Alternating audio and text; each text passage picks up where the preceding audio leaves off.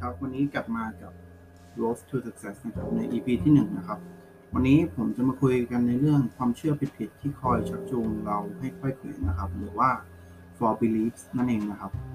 ยิ่งด้วยในยุคนี้นะครับ ในยุคแห่งข้อมูลข่าวสารที่ผู้คนดูรายการนะครับที่ออกอากาศตลอด 24 ชั่วโมง ไม่ว่าจะเป็นการฟังวิทยุหรือผู้จัดเล่าเรื่องเรื่อยเปื่อยไม่หยุดปากและอ่านบล็อกที่เขียนขึ้นโดยไม่มีการ ตรวจสอบข้อเท็จจริงนะครับคำคำนี้จึงน่าจะสะท้อนให้เห็นถึงความเชื่อผิดๆที่ฟังดูสมจริงนะครับ ที่เราได้ฟังกันมานะครับ มากพอที่ผู้คนจะเชื่ออย่างจริงจังว่ามันคือเรื่องจริงนะครับ ไม่ว่าความเชื่อผิดๆนั้น เกิดขึ้นจากความจงใจหรือไม่ก็ตาม ปัญหานะครับมันอยู่ตรงที่ว่าเรามักทำในสิ่งที่เชื่อ ถึงแม้ว่ามันจะเป็นเรื่องผิดส่งผลให้เรายอมรับหลักการ สิ่งเดียว จึงกลายเป็นเรื่องยากมาก เพราะก่อนหน้านี้เราได้รับเอาหลักการอื่นนะครับ เข้ามาประยุกต์ใช้ในชีวิตประจำวันของเรานะครับ มักเข้ามารบกวนความคิด ชักนำให้เราทำในสิ่งที่ไม่ควรทำและมันทำให้เราห่างไกลจากความสำเร็จมากขึ้น จริงๆแล้วชีวิตของเรานั้นสั้นมาก และมีค่าเกินกว่าที่จะไล่ตามสิ่งที่ไม่มีอยู่จริง อันที่จริงเรา มีทางออกของชีวิตที่เรามองหามาตลอด ซึ่งมันอยู่ตรงหน้าของเรา แต่โชคร้ายที่มันถูกบดบังด้วยเรื่องไร้สาระมากมาย ที่เราคิดว่าสมเหตุสมผล เช่น ไม่ว่าจะเป็น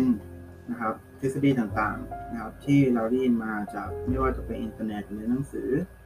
ซึ่งเราไม่เคยได้ตรวจสอบข้อเท็จจริงเรื่องนี้เลยยกตัวอย่างเช่นนะครับ ถ้าใครเคยได้ยินเรื่องทฤษฎีต้มกบนะครับ เขาจะบอกว่าหากโยนกบลงไปในหม้อที่มีน้ำเดือดนะครับ มันจะกระโดดออกมาทันที แต่ถ้าจับมันใส่ลงไปในน้ำอุ่น แล้วค่อยๆเร่งไฟ กบจะไม่รู้ตัวว่ากำลังถูกต้มและตายในที่สุด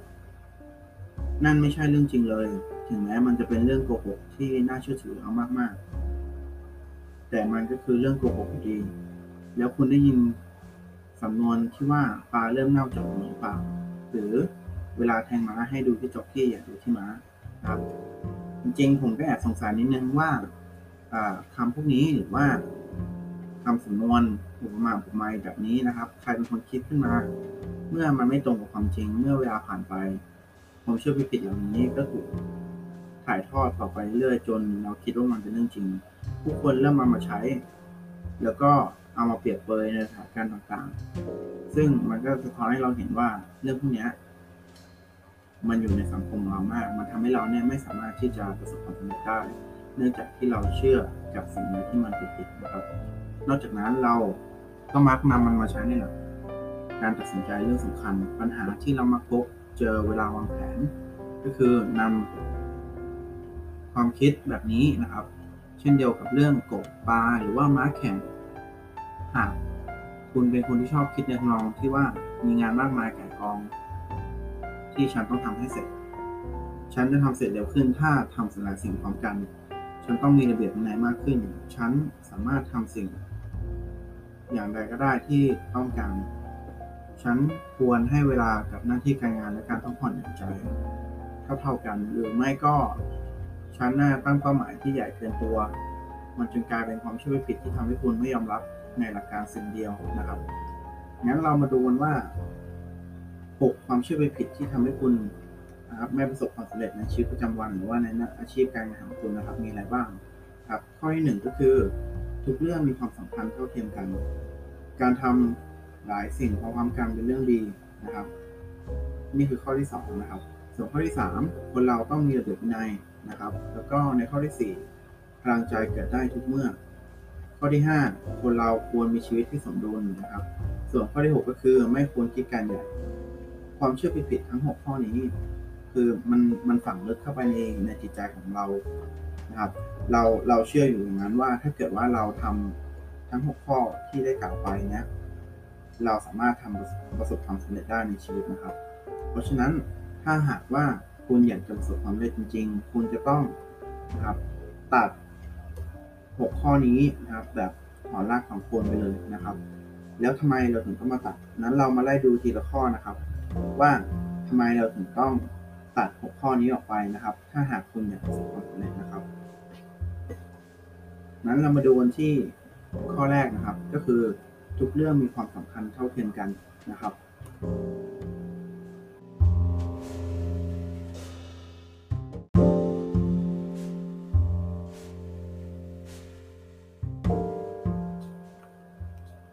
ถ้าเราพูดถึงเรื่องความ สำคัญนะครับ เท่าเทียมกัน ถ้าเราพูดในแนวทางของความยุติธรรมและสิทธิมนุษยชน แต่ในโลกแห่งความเป็นจริงที่ยึดผลลัพธ์เป็นหลัก สิ่งต่างๆเหล่านี้ไม่มีทางเท่าเทียมกันแน่นอน ตัวอย่างเช่นนะครับ ไม่ว่าครูจะให้เกรดโดยใช้วิธีไหนนักเรียนสองคน ก็ไม่มีทางที่จะได้เกรดเท่ากันนะครับ แล้วก็ไม่มีทางที่จะเก่งเท่ากันได้ ไม่ว่ากรรมการจะพยายามตัดสินด้วยความยุติธรรมแค่ไหน ผู้เข้าแข่งขันสองคนก็ไม่มีทางมีความสามารถเท่ากันและ ไม่ว่าคนสองคนจะมีความสามารถตั้งแต่เกิดมามากแค่ไหน แต่สุดท้ายแล้วความสามารถของพวกเขา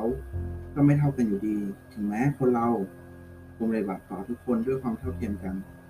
แต่ถ้ามองในแง่ความสำเร็จไม่มีสิ่งไหนหรอกที่เท่าเทียมกันนะครับ เพราะฉะนั้นความเท่าเทียมกันเป็นเพียงความเชื่อผิดนะครับ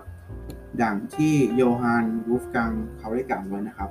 สิ่งที่สำคัญที่สุดไม่ควรอยู่ภายใต้ สิ่งที่สำคัญน้อยที่สุดนะครับ การทำความเข้าใจแนวคิดนี้เป็นพื้นฐานหลักของการตัดสินใจสำคัญ แล้วเราควรตัดสินใจอย่างไรดีนะครับ ถ้าในแต่ละวันของเรามีเรื่องที่ต้องทำเยอะมาก เราควรทำสิ่งไหนก่อนดี ตอนเด็กเรามักทำสิ่งต่างๆ โดยอ้างอิงจากเวลาที่ผู้ใหญ่กำหนดให้เป็นหลักนะครับ ไม่ว่าจะเป็นการกิน อาหารเช้า ไปโรงเรียนทำการบ้านทำงานบ้านอาบน้ำไม่เว้นแต่เข้านอน พอเริ่มเข้าสู่ช่วงวัยรุ่น เราจะได้รับโอกาสนะครับในการตัดสินใจจะทำอะไรบางอย่างหรือไม่ เช่น ออกไปเล่นได้ แต่จะต้องทำงานบ้านให้เสร็จก่อนนะครับ แต่พอโตเป็นผู้ใหญ่ การตัดสินใจทุกอย่างล้วนเกิด ขึ้นอยู่กับตัวเรานะครับ เป็นหลักและด้วย ความที่ชีวิตขึ้นอยู่กับสิ่งที่เราเลือกคำถามสำคัญก็คือ คุณจะทำอย่างไร ถึงจะตัดสินใจได้ดีที่สุด ยิ่งเรามีอายุมากขึ้นทุกวันนะครับ ชีวิตก็ยิ่งซับซ้อนมากขึ้นตามไปด้วย เพราะมีเรื่องที่เรามองว่าต้องทำให้เสร็จอยู่เยอะมากมาย ส่งผลให้เรามีงานเยอะจนทำไม่ทำไม่ทัน ส่วนตารางเวลาก็แน่น เรียกได้ว่าเราจบอยู่ในสภาพงานทุ่มหัวอยู่ตลอดเวลา ด้วยเหตุผลนี้แหละ เราถึง ดิ้นรนมองหาวิธีตัดสินใจให้ดีที่สุด เนื่องจากเราไม่รู้วิธีที่แน่นอนเลยว่า เราจึงย้อนกลับไปใช้วิธีเดิมๆที่คุ้นเคยและตัดสินใจ ว่าจะทำอย่างไร ผลลัพธ์ก็คือบางครั้งเราเลือกทำสิ่งที่ไม่ควรทำเหมือนกับ ตัวละครในหนังสือขวัญที่เราเคยดูกันนะครับที่ตัดสินใจวิ่งขึ้นบันไดเพื่อซ่อนตัวจากฆาตกรโรคจิตแทนที่จะเพ่นหนีออกจากทางประตูบ้าน เมื่อสิ่งต่างๆเหล่านี้ดูมีความสำคัญและเร่งด่วนไปหมดทุกอย่างก็ดูมีความสำคัญเท่าเทียมกัน ซึ่งมันส่งผลนะครับ ให้การทำงานของเราช่างยุ่ง แล้วก็ยากขึ้นทุกวัน การที่เราทำงานสายตัวแทบขาดไม่ได้หมายความว่า จะได้ผลงานที่ดี และการที่มีงานกองทุ่มหัวก็ไม่ได้หมายความว่า ทุกอย่างจะไปได้สวย แล้วเราจะทำอย่างไรในเมื่อสิ่งที่ต้องทำมีแต่เรื่องสำคัญรายการสิ่งที่ต้องทำเป็นสิ่งที่ขาดไม่ได้ ในแวดวงการบริหารจัดการเวลา เมื่อเรารู้สึกอยากทำอะไรบางอย่าง หรือได้รับรู้ความต้องการของอื่น เราจะจดมันลงในเศษกระดาษหรือไม่ก็เขียนเป็นตารางในสมุดนะครับ หรือเรียกง่ายคือ to do list นั่นเองนะครับ ไม่ว่าจะเป็นการ ซื้อของเข้าบ้านซื้อน้ำนะครับ ไปจ่ายตลาด หรือว่างานเล็กน้อยเราจดใส่สมุดหมดแต่มันก็มีข้อเสียเหมือนกัน แล้วมีข้อเสียที่ร้ายแรงมาก เพราะมันทำให้เราคิดว่าในรายการลิสต์ทั้งหมดเนี่ย มีแต่สิ่งที่สำคัญที่ต้องทำแล้วสรุปแล้วเราจบที่ว่าในวันหนึ่งเรามีลิสต์ที่ต้องทำทั้งหมด 20 อย่าง แต่เราไม่ทำให้เสร็จสักอย่าง เพราะเราคิดว่าทุกอย่างมันสำคัญ เท่ากันไปหมด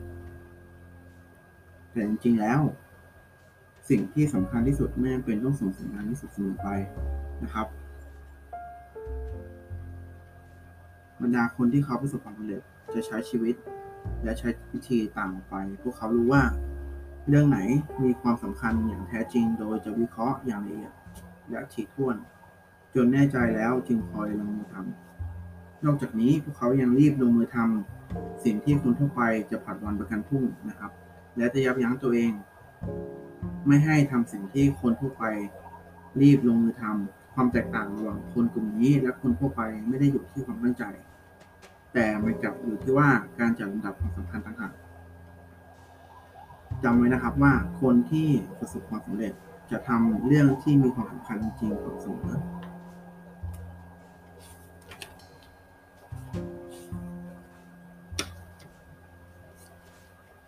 นะครับสรุปง่ายๆจากท็อปิกนี้นะครับ ผมแบ่งออกมาให้เป็น 4 ข้อนะครับ ข้อที่หนึ่งทำให้น้อยเข้าไว้ อย่าทำหลายสิ่งพร้อมกัน แต่จงทำแค่ไม่กี่อย่างและทำให้ดีที่สุดกำหนดว่าสิ่งไหนสำคัญที่สุด ในแต่ละวันและจดจ่ออยู่กับสิ่งนั้นนะครับส่วนข้อที่2พุ่งให้สุด หาคำตอบว่าสิ่งไหน บ้างที่มีความสำคัญสำหรับคุณ ทำแบบนี้ไปเรื่อยๆ จนกว่าจะเหลือสิ่งที่สำคัญที่สุด เพียงอย่างเดียวและลงมือทำสิ่งนั้นก่อน ข้อที่ 3 ก็คือบอกปักหากคุณอยากหันไปทำสิ่งอื่น ให้บอกตัวเองว่ายังไม่ใช่ตอนนี้ และรอจนกว่าจะทำสิ่งสำคัญที่สุดเสร็จก่อน ส่วนข้อที่ 4 อย่ายึดติดกับรายการสิ่งที่ต้องทำหากเราเชื่อว่าทุกสิ่งไม่ได้มีความสำคัญเท่ากัน ก็ต้องทำตามนั้นด้วย อย่ายึดติดกับความเชื่อผิดๆที่ว่าความสำเร็จ จะเกิดขึ้นก็ต่อเมื่อเราทำทุกอย่างในรายการสิ่งที่ต้องทำจนเสร็จอันที่จริงแล้วทุกสิ่งไม่ได้มีความสำคัญเท่ากัน และความสำเร็จจะเกิดขึ้น ก็ต่อเมื่อคุณทำสิ่งที่สำคัญที่สุดเท่านั้นแต่ในบางครั้ง คุณต้องทำสิ่งที่สำคัญที่สุดก่อน ที่จะหันไปทำสิ่งอื่นต่อในแต่บางครั้ง มันก็เป็นสิ่งเดียวที่คุณต้องทำจงจำไว้ดีว่าสิ่งสำคัญที่สุด คือการทำสิ่งที่สำคัญที่สุดนะครับ ยังไงฝากติดตาม ผมใน EP หน้าด้วยนะครับ สวัสดีครับ